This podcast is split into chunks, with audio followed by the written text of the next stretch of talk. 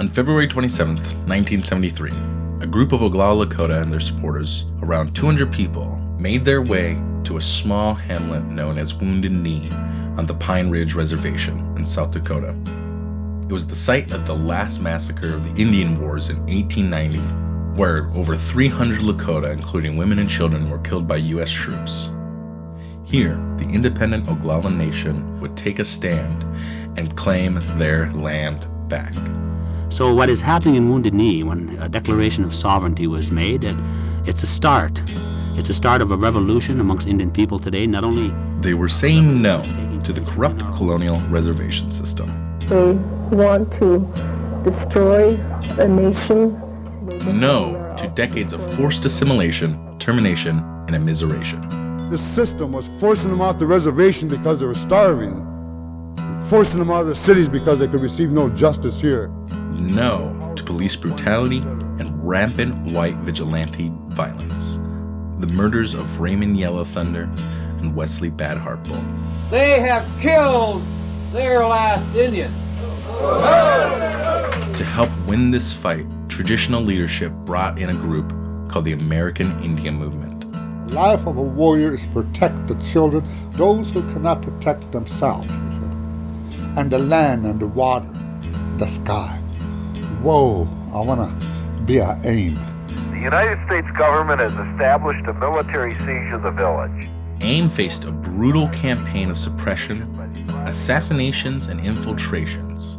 Not only had the F B I, you had the cops, you had the goon squad. During the Wounded Knee occupation and in the aftermath, at least sixty-four people, many AIM members and supporters, were killed with the help of the F B I, local police, and the federal government. People were being murdered. It's called the Reign of Terror. Nobody was investigating these deaths, and nobody has to date. The state wasn't just trying to suppress AIM, but a whole movement. This particular era of Red Power saw at least seventy other indigenous-led occupations, armed and unarmed, across North America. We're not going to give up our fishing rights. There are treaties throughout the United States being broken.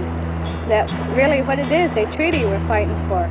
Good evening and welcome to Indians of All Tribes, Indian Land Radio. This is John Trudell. Welcome. Yeah, it did inspire a lot of a lot of movements, a lot of people. Alcatraz.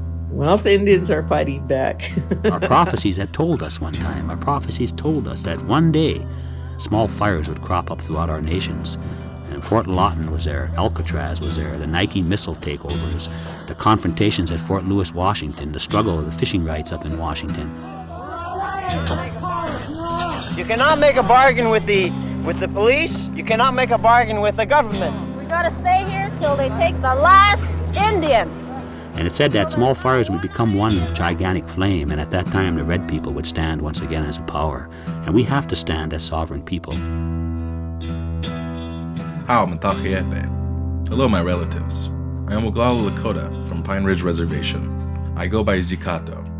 And for this season of People's History, called We Will Remember, we're going back to Wounded Knee, Pine Ridge, and the American Indian Movement to educate, inspire, and reflect on those who came before us.